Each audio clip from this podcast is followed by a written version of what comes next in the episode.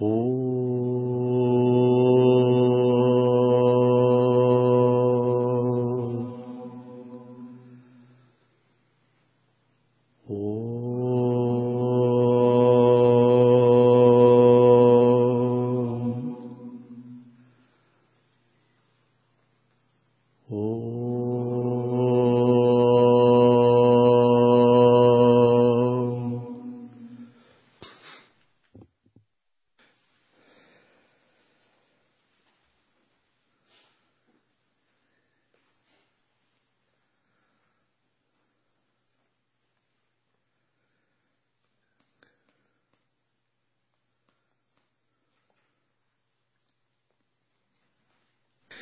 Наставление рожденного из лотоса. Устный совет по практике. Продолжаем текст Падма Самбавы. И еще слушайте. Люди не отвращают ум от мирских забот, потому что не понимают законы причины и следствия, а также особенностей сансары. Причина сансары кроется в неспособности отвергнуть двойственную привязанность к своему «я». Сансара – это измерение двойственного сознания. Сансару надо покидать, чтобы войти в измерение недвойственного сознания, в измерение мандалы чистого видения – Сансара – это не только мир с его привязанностями, связанностями, отношениями. Это вся материальная вселенная, это также измерение невидения, авидия. Вот та часть Вселенной, которую мы называем пространственно-смысловая ловушка, в которой запуталась джива, наша душа. Есть область Вселенной, которая не является энтропийной смысловой энергетической дырой, энергетической ловушкой. Это область чистого видения, область Ишвары, верхние миры. Махар-лока, Джана-лока, Тава-лока, Сатья-лока, Брахма-лока. Область, где живет Ишвара, святые Риши, Ситхи, Бхагаван, Дататрия. Это тоже майя, эти миры тоже майя – Но это чистая майя, просветленная майя, которая состоит из сатвы. Все, что имеет форму, является творением, есть эманация первозданной энергии прокрити. Но прокрити бывает в форме майи, бывает в форме авиди. В форме майи это высшие миры, райские измерения. В форме авиди это более низкие миры, такие как наши и другие, сансара – по большому счету, некоторые называют даже высшие обители сансарой. В том смысле, что все это не есть чистая недуальная истина Брахмана. Но она является сансарой только если смотреть глазами эго, личности. Но обитатели высших миров, они не обусловлены этой тонкой формой сатвичной майи. Например, взять Ишвару – Ишвара не обусловлен представлением «я есть Ишвара». Он просветлен. Он не привязан к своему телу в форме Ишвары. Он знает свою тождественность Брахмана и знает, что его тело в форме Творца Вселенной – иллюзия, что он на самом деле Брахман. Ему ничто не мешает быть просветленным.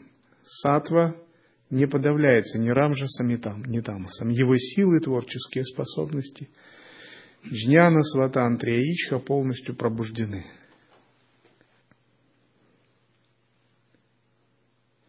Поскольку в пробужденном состоянии ума «я» и другие существа есть одно, у людей, которые делают различия между собой и другими, нет здравого смысла. Падмасамбава говорит, когда вы пробуждены, то в этом состоянии я на всех одно. Нет разницы. Это здесь, вы там сидите, я здесь. Вы это вы, я это, я это я.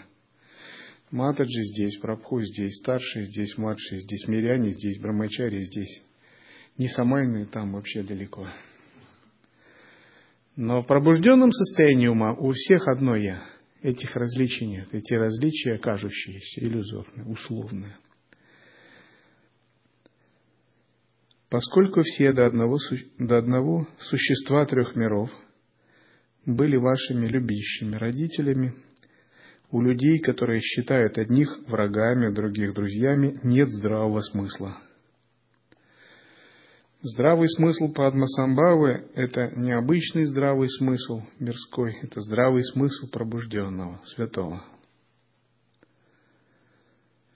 Поскольку в данное время мы должны разделить сансару и нирвану, у людей, которые находят время преследовать мирские цели, нет здравого смысла. Падмасамбава говорит, сейчас такое время подошло в нашей жизни, когда мы должны ступить на духовный путь и разделить сансару и нирвану. Он не говорит, что мы должны соединить сансару и нирвану. Потому что, чтобы разделить их, надо достичь нирваны сначала. Мы должны обрести вивеку, четкое разделение, что есть сансара, что есть нирвана, что есть связанное, ограниченное состояние, что есть пробужденное состояние сознания. И для этого мы должны обрести трансцендентальное сознание, нирвану. Мы должны пережить подлинный опыт пустоты – подлинный опыт недвойственности вне субъекта объекта. Переживем ли мы его благодаря тхьяне, высокой тхьяне, созерцанию, работе с санкальпами, праджне, то есть созерцанию не сидя, а в движении. Либо за счет кундалини-йоги, либо за счет йоги сна, иллюзорного тела. Так или иначе, мы должны пережить стараться, стремиться этот опыт в результате своей практики. Либо мы его можем пережить в результате аналитических медитаций, смирения, отбрасывания себя, усмирения эго. И это происходит. И когда это происходит, у нас обретается вивека и вайрагья. Мы понимаем, что есть нирвана, хотя бы на нашем уровне – и понимаем, что она отделена от сансары, и у нас возникает непривязанность к сансаре. Мы знаем искомое состояние. Вот такое состояние – это стадия зачатия по учению 16 кала. Когда человек пережил стадию зачатия, у него нет никаких материальных привязанностей в сознании, хотя в теле еще в энергиях могут быть у него возникает вайрагья. Он как бы пережил при жизни опыт умирания. У него нет никаких мирских целей в жизни. У него нет эго, он понимает бессмысленность гордости, привязанности. Но он не может еще войти в это состояние по желанию удержать его. У него есть только память об этом пережитом.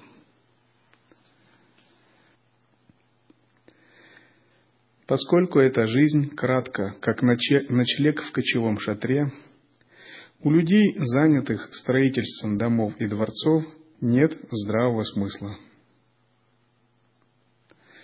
Поскольку это тело полно нечистот и страдает даже от прикосновения колючки, у людей, которые цепляются за него, считая, что оно и есть они сами, нет здравого смысла.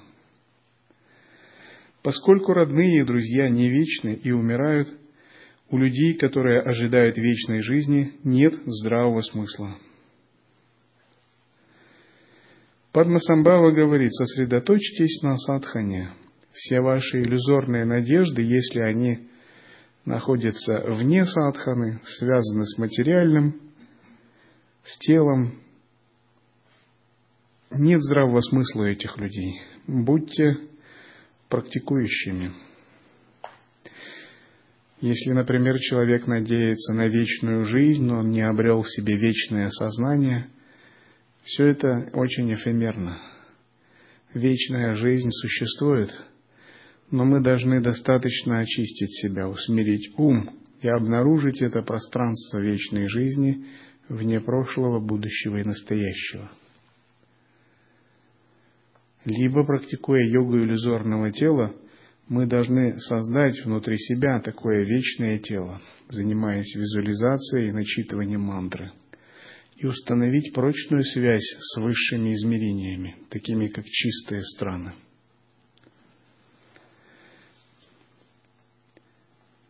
Поскольку родные и друзья не вечны и умирают, у людей, которые ожидают вечной жизни, нет здравого смысла. Поскольку ты уйдешь из жизни с пустыми руками, у людей, добывающих еду и богатство разными преступлениями, нет здравого смысла. Например, преступники не понимают, что им придется расплачиваться за то, как они добывают богатство. Они будут испытывать мучения в нижних мирах, страдания в адских измерениях. Раньше многие буддийские монахи рисовали перед храмами разные измерения и показывали страдания грешников, чтобы устрашить разных людей, у которых много клеш. В Италии у католических христиан один раз в семь лет проводится обряд флагелянтов, самобичевания. Со всей страны приезжают люди, чтобы покаяться в грехах и перед Девой Марией искупить их – и в течение семи дней там процессия сложная разыгрывается, мистерия, и эти люди достают железную плетку. Она называется дисциплина по-латински, на латыни. И этой железной плеткой начинают бить себя. А на них такие маски а, в виде таких треугольных капюшонов с прорезями для глаз. Некоторые говорят, что эти маски начали одевать во времена Бенита Муссолини, когда он преследовал христиан и флагелянтов, диктатора испанского. Но другие говорят, что это выдающиеся мафиози и преступники приходят, чтобы отмолить свои грехи. И одевают эти маски, чтобы их никто не узнал. И в течение семи дней этой железной цепью они бьют себя по спине до крови. А на седьмой день они достают такую деревянную дощечку с тридцатью тремя иголками и ударяют себя в грудь до крови. И потом они идут к Деве Марии и падают перед ней на колени, как знак самоотдачи, искупления своих грехов. Грехи, если они не искуплены, их придется все равно искупать, но в нижних измерениях, поскольку за каждым грешным поступком приходит существо, им порожденное или установившее связь с этим миром.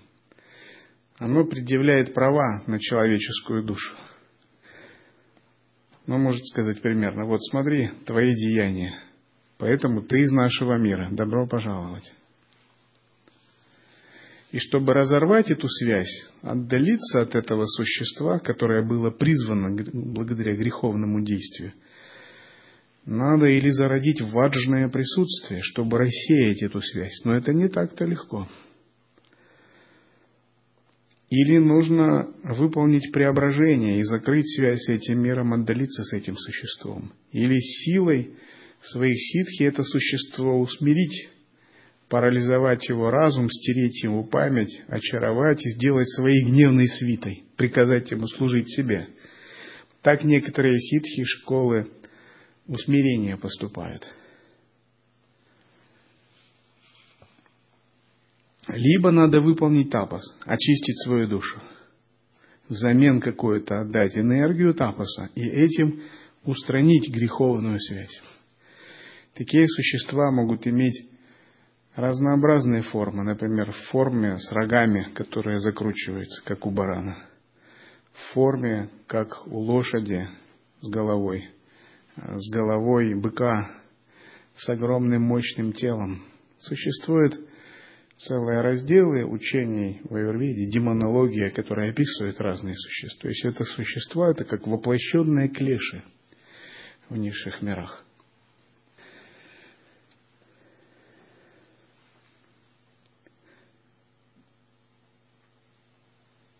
Напротив, наши заслуги устанавливают связь с божественными силами, божественными существами, видятхарами, деватами, ришей, ситхами, кинарами, чаранами и другими, тех, кого мы не знаем. И они приходят благословить нас. Когда мы делаем теургию, делаем поклоны, призывание, для чего мы их делаем? Мы их делаем, чтобы стать одним целым с ними, чтобы стать одним целым с Бхагаваном Дататрией, одним целым с Риши, святыми. Все эти существа существуют прямо сейчас в тонком мире. И вот гуру-йога с опорой на ом, визуализации, следует понимать их как установление связей с божественными силами и божественными существами. И если вы делаете это искренне, с глубокой сосредоточенностью, вы можете чувствовать отклик на то, что вы устанавливаете связь. Ну, и когда вы устанавливаете связь, вы имеете благословение, измерение, из которого эти существа приходят. Поскольку все, что мы видим вокруг, меняется и исчезает, у людей, которые ожидают, что их наслаждения будут длиться вечно, нет здравого смысла. Мир, сансара, светская жизнь – все это жизнь без ума. Не в том смысле, как вне ума мудрецы Махасидхи, а без ума В то время, когда надо задуматься о смысле жизни, искать Бога и очищать себя, люди в сансаре не думают об этом. Ночные клубы, гламурные тусовки, зарабатывание денег, политические новости, суета, суета. Вот что такое этот мир. На самом деле это пустышка, просто банальная пустышка. Поэтому садху неинтересно в этом мире. Им там просто нечего делать. И отречение садху происходит не потому, что они как-то жутко его боятся, просто это образ жизни детей, не знающих, в чем смысл жизни, не знающих, как жить верно, как мудро жить. Людей, которым не повезло, скажем так, неудачников. Тех, кому не повезло встретиться с священными писаниями, святыми мастерами, и просто не повезло иметь ясности достаточно, чтобы задуматься о смысле жизни.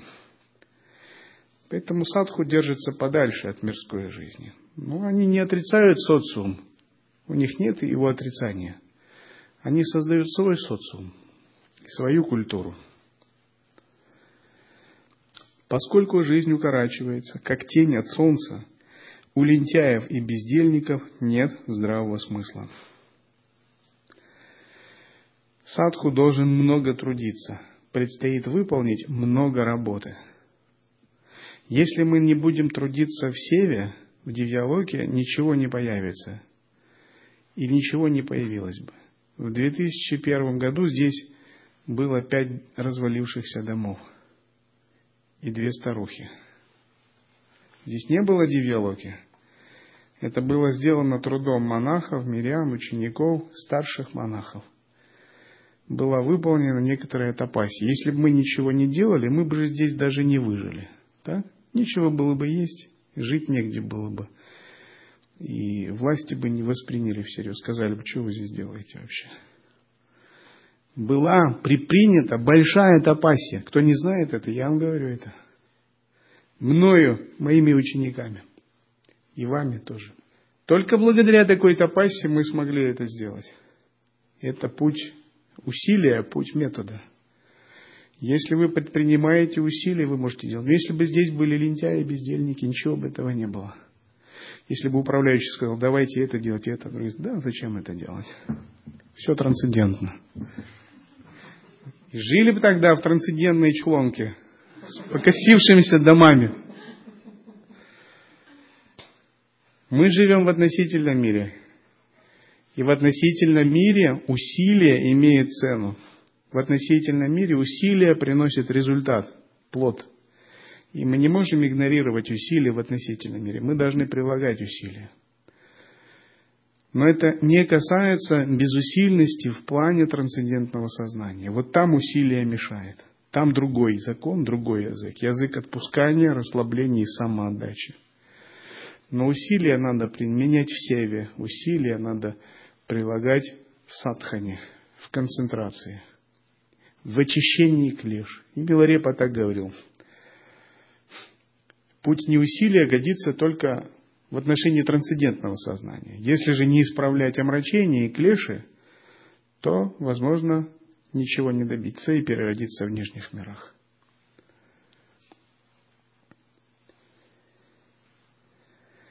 Итак, когда мы становимся садху, нам нужно преодолевать постоянно внутреннюю апатию, внутреннюю лень, внутреннюю разбросанность, внутреннюю безответственность, постоянно заниматься практикой, каждый день брать свой ум и говорить, вот тебе садхана, вот тебе расписание практики, вот тебе метод, давай, не расслабляйся. Работай, постоянно работай, работай без устали. Душа обязана трудиться день и ночь. Если этого не будет, вы будете тратить заслуги в монашеской санге. Вы будете сытно, вкусно, тепло, уютно, гармонично жить. Просто. Но это будет жизнь ну, невысокого уровня, скажем так. Страты заслуг. Ваше сознание будет деградировать вы будете в разбросанном, аморфном состоянии. Если вы в медитации будете находиться 10 лет подряд в засыпании, в расплывании, в лени, в томасичности, то же самое будет. Многие монахи дзен перерождались в нижних мирах, потому что медитировали неправильно. Например, человек просидел 30 лет в пустоте, но эта пустота сродни тамасу – у него не было мыслей, он не шевелился, но и сияния тоже не было. И усилия исправить он тоже не прилагал. То есть затуманенное, такое неясное, тамасичное сознание, близкое к животному. Поэтому садху это тот, кто всегда прилагает правильные усилия. Он не игнорирует упаю метод и усилия, под предлогом недеяния, под предлогом того, что в Брахмане нет действий того, кто прилагает. С Брахманом точно все хорошо. Ему не надо прилагать усилия, он совершенен. Но тело, ум, эго, которое обусловлено сансарой, оно всегда должно иметь позитивный, прогрессивный настрой. Идти вперед, постоянно идти вперед, постоянно продвигаться. И этот настрой не должен быть раджасичным. То есть, если вы будете таким примитивно иметь такой настрой, это тоже неправильно. Этот настрой должен происходить из мудрости и естественного состояния.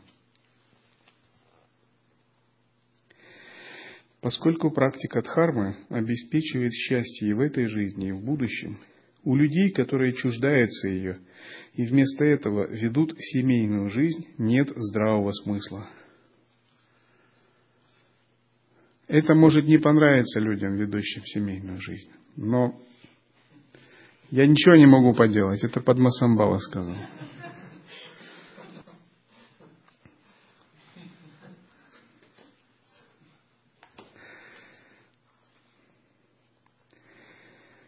Он говорит, что те, кто не практикует и вместо этого заняты повседневными семейными заботами, у них нет разумного подхода к жизни.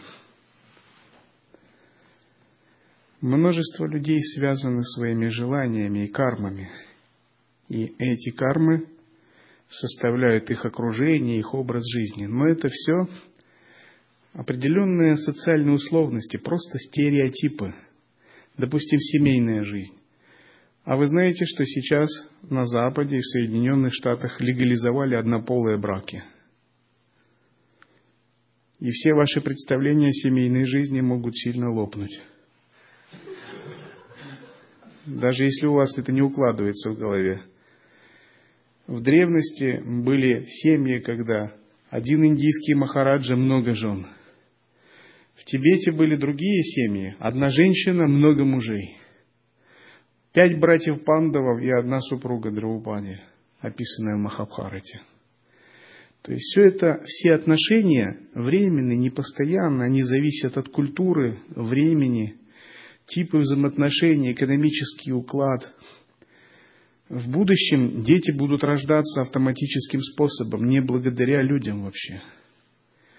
И семья, как социальная ячейка, сильно претерпит. У людей будут временные союзы просто, союзы по интересам.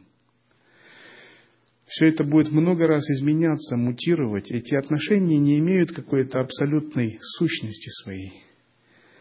Как и вся человеческая культура, мы не должны придавать значение такой человеческой культуре. Потому что это всего лишь форма а, кармического видения, некая форма обусловленности.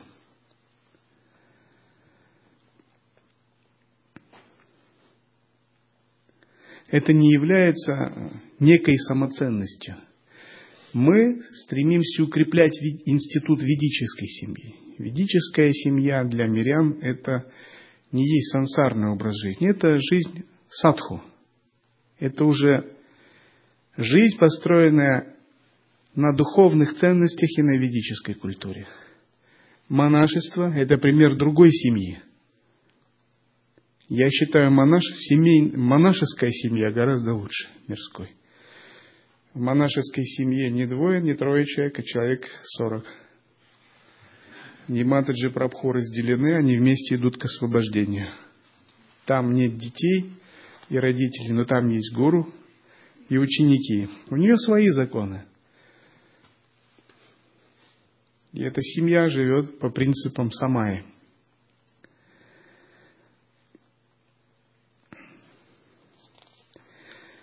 Поскольку точно известно, что за совершение дурных дел люди попадают в низшие миры, у тех, кто не боится созревания кармы, нет здравого смысла.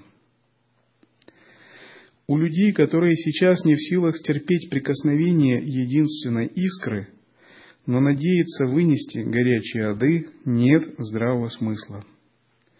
У тех, кто не в силах вытерпеть на морозе единую ночь, но надеются вынести холодные ады нет здравого смысла. У людей, не способных потерпеть без еды и питья хотя бы три дня, но надеющихся вынести страдания голодного духа, нет здравого смысла.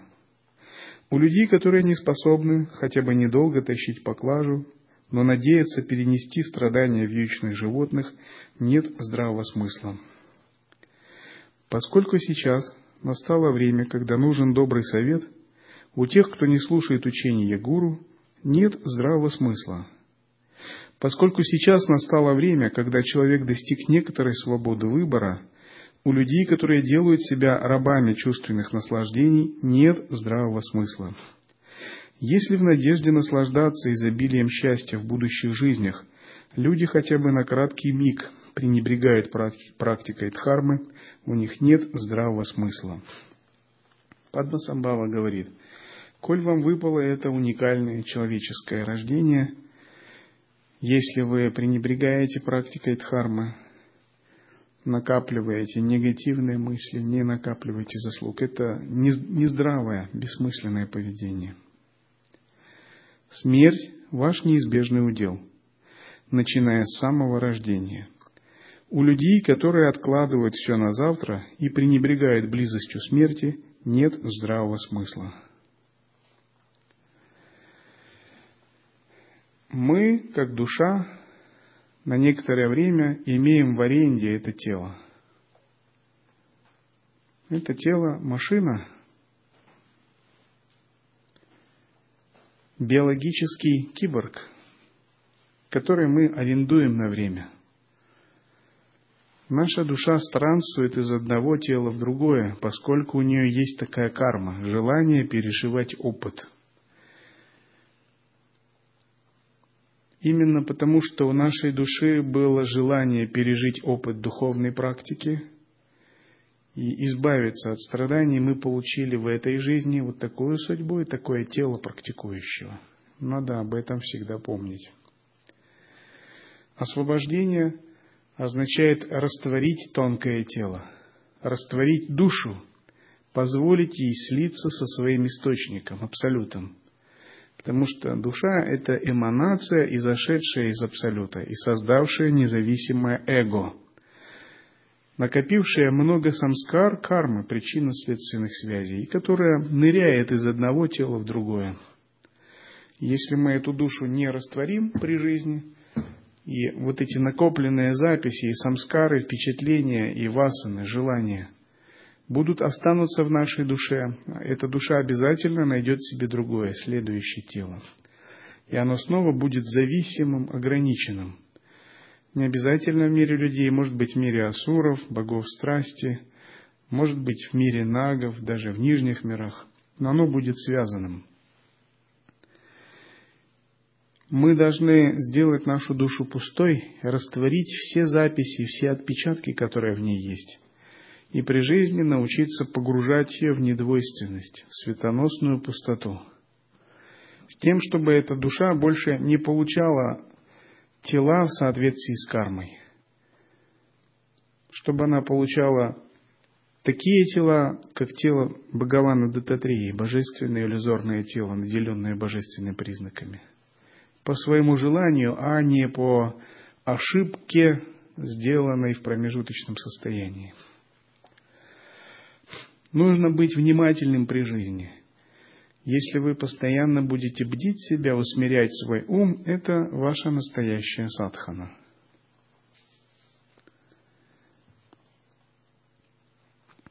Теперь у вас есть выбор – идти вверх или вниз. У людей, которые не занимаются дарующими освобождение практиками дхармы, нет здравого смысла. Сансарные действия приносят только беды, у людей, которые не отказались от такого ими же порожденного страдания, нет здравого смысла. Поскольку блуждания в сансаре бесконечны, у людей, которые постоянно обманывают самих себя, нет здравого смысла. И вот эту фразу «нет здравого смысла» полезно повторять своему эго и своему уму, когда оно как-то отклоняется от практики дхармы. Например, у вас возникла зависть. Вы должны сказать себе, ум, ты глупый, у тебя нет здравого смысла. Возник гнев на кого-либо. Вы должны сказать, ум, у тебя нет здравого смысла. Пойми свое положение. Зачем ты здесь находишься? Зачем ты получил это тело? Чтобы ходить и гневаться вот так? И какова причина будет его? В какой из миров ты попадешь дальше? Или когда возникает лень, и мы думаем, ну, посплю вместо медитации. Мы должны сказать, зачем ты получил это тело?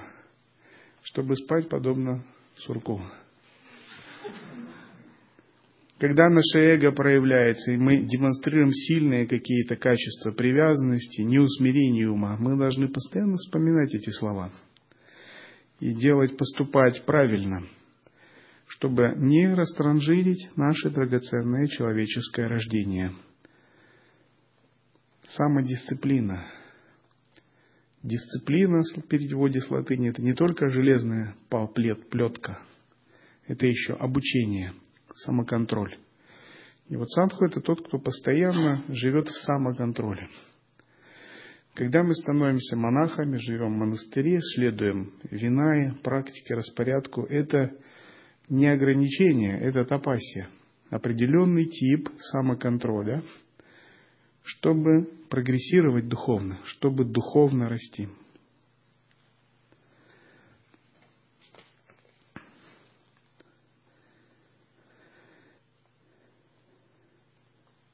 В наш век упадка люди сами себя обманывают, сами себе дают дурные советы, сами себя делают глупцами, сами себе лгут и сами себя дурачат. Как печально, что, получив человеческий облик, люди имеют не больше здравого смысла, чем вол. Это слова Падма Самбавы, сказанные тысячу лет назад. Но давайте посмотрим, разве они не актуальны сейчас? Очень актуальны.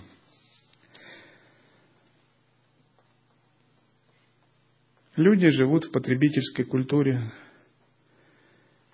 нет проблематики духовного развития, духовной работы над собой.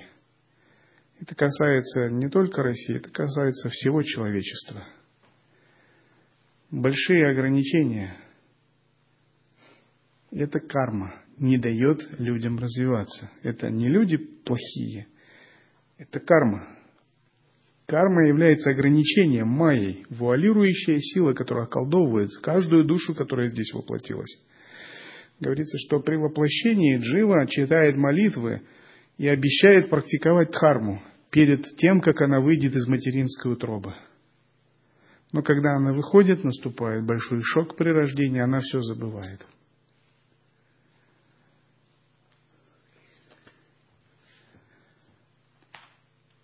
Слушайте же еще. Вы, кто от всего сердца желает практиковать дхарму, поступайте так. С верой и постоянством речного потока следуйте своему учителю и трем драгоценностям. Относитесь к своему окружению, слугам и всем остальным живым существам с добротой и состраданием. Заботьтесь о них, как мать заботится о единственном дитя. Обретите силу и способность и освобождайте врагов Дхармы. Будьте могучи, как удар молнии. Не ленитесь, но усердно творите благо мыслью, словом и делом, действуя без промедления, как красавица, у которой загорелись волосы.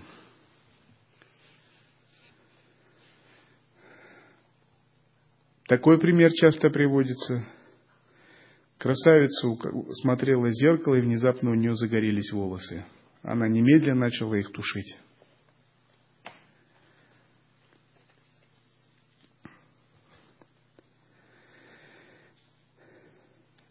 Духовная практика с методом напоминает строительство дома. Мы строим внутри себя определенный образ, определенное пространство. Такой образ называется иллюзорное тело. А такое святое пространство называется мандала. Силой концентрации, визуализации, мантра-йоги мы выстраиваем внутри своей души тонкое божественное пространство и насыщаем его пхавой и всеми атрибутами. Это процесс длительный, но если мы прилагаем ежедневные усилия, мы можем построить такое пространство. Путь не метода Анупаи, это другой путь. Мы здесь ничего не строим, но мы убираем все лишнее. Это подобно освобождению комнаты от мебели и лишних вещей. Мы убираем, убираем, убираем и убираем. Путь просветления – это не накопление, не создание, а убирание лишнего. Мы очищаем, очищаем, очищаем. Были клеши – очистили. Были эго – усмирили.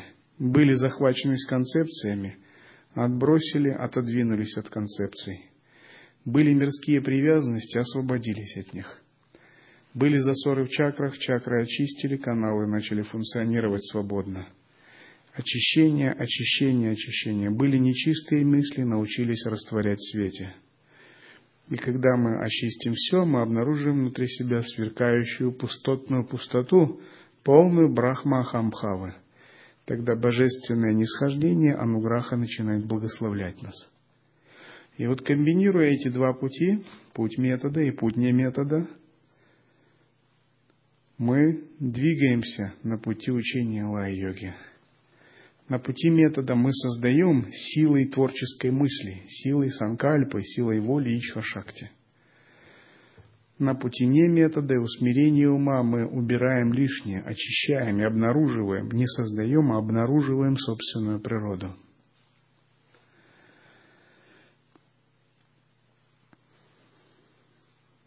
Умейте отличить добро от зла, и проявляйте внимание, тонкое, как ячменная мука, к причине и следствию кармических деяний.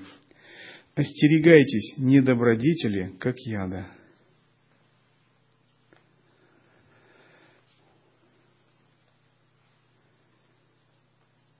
Примите непоколебимое решение подражать деяниям всех возвышенных и благородных предков и следовать примеру святых. Перед лицом всех гуру, божеств, охранителей Дхармы, примите обеты и тщательно, с чистой совестью их соблюдайте. Будьте образцом терпения и не наносите другим вреда. Что бы вы ни делали, никогда не отдаляйтесь от истинного смысла, но все свои смыслы, слова и дела обращайте к Дхарме. Не осуждайте других, а повинитесь в собственных ошибках.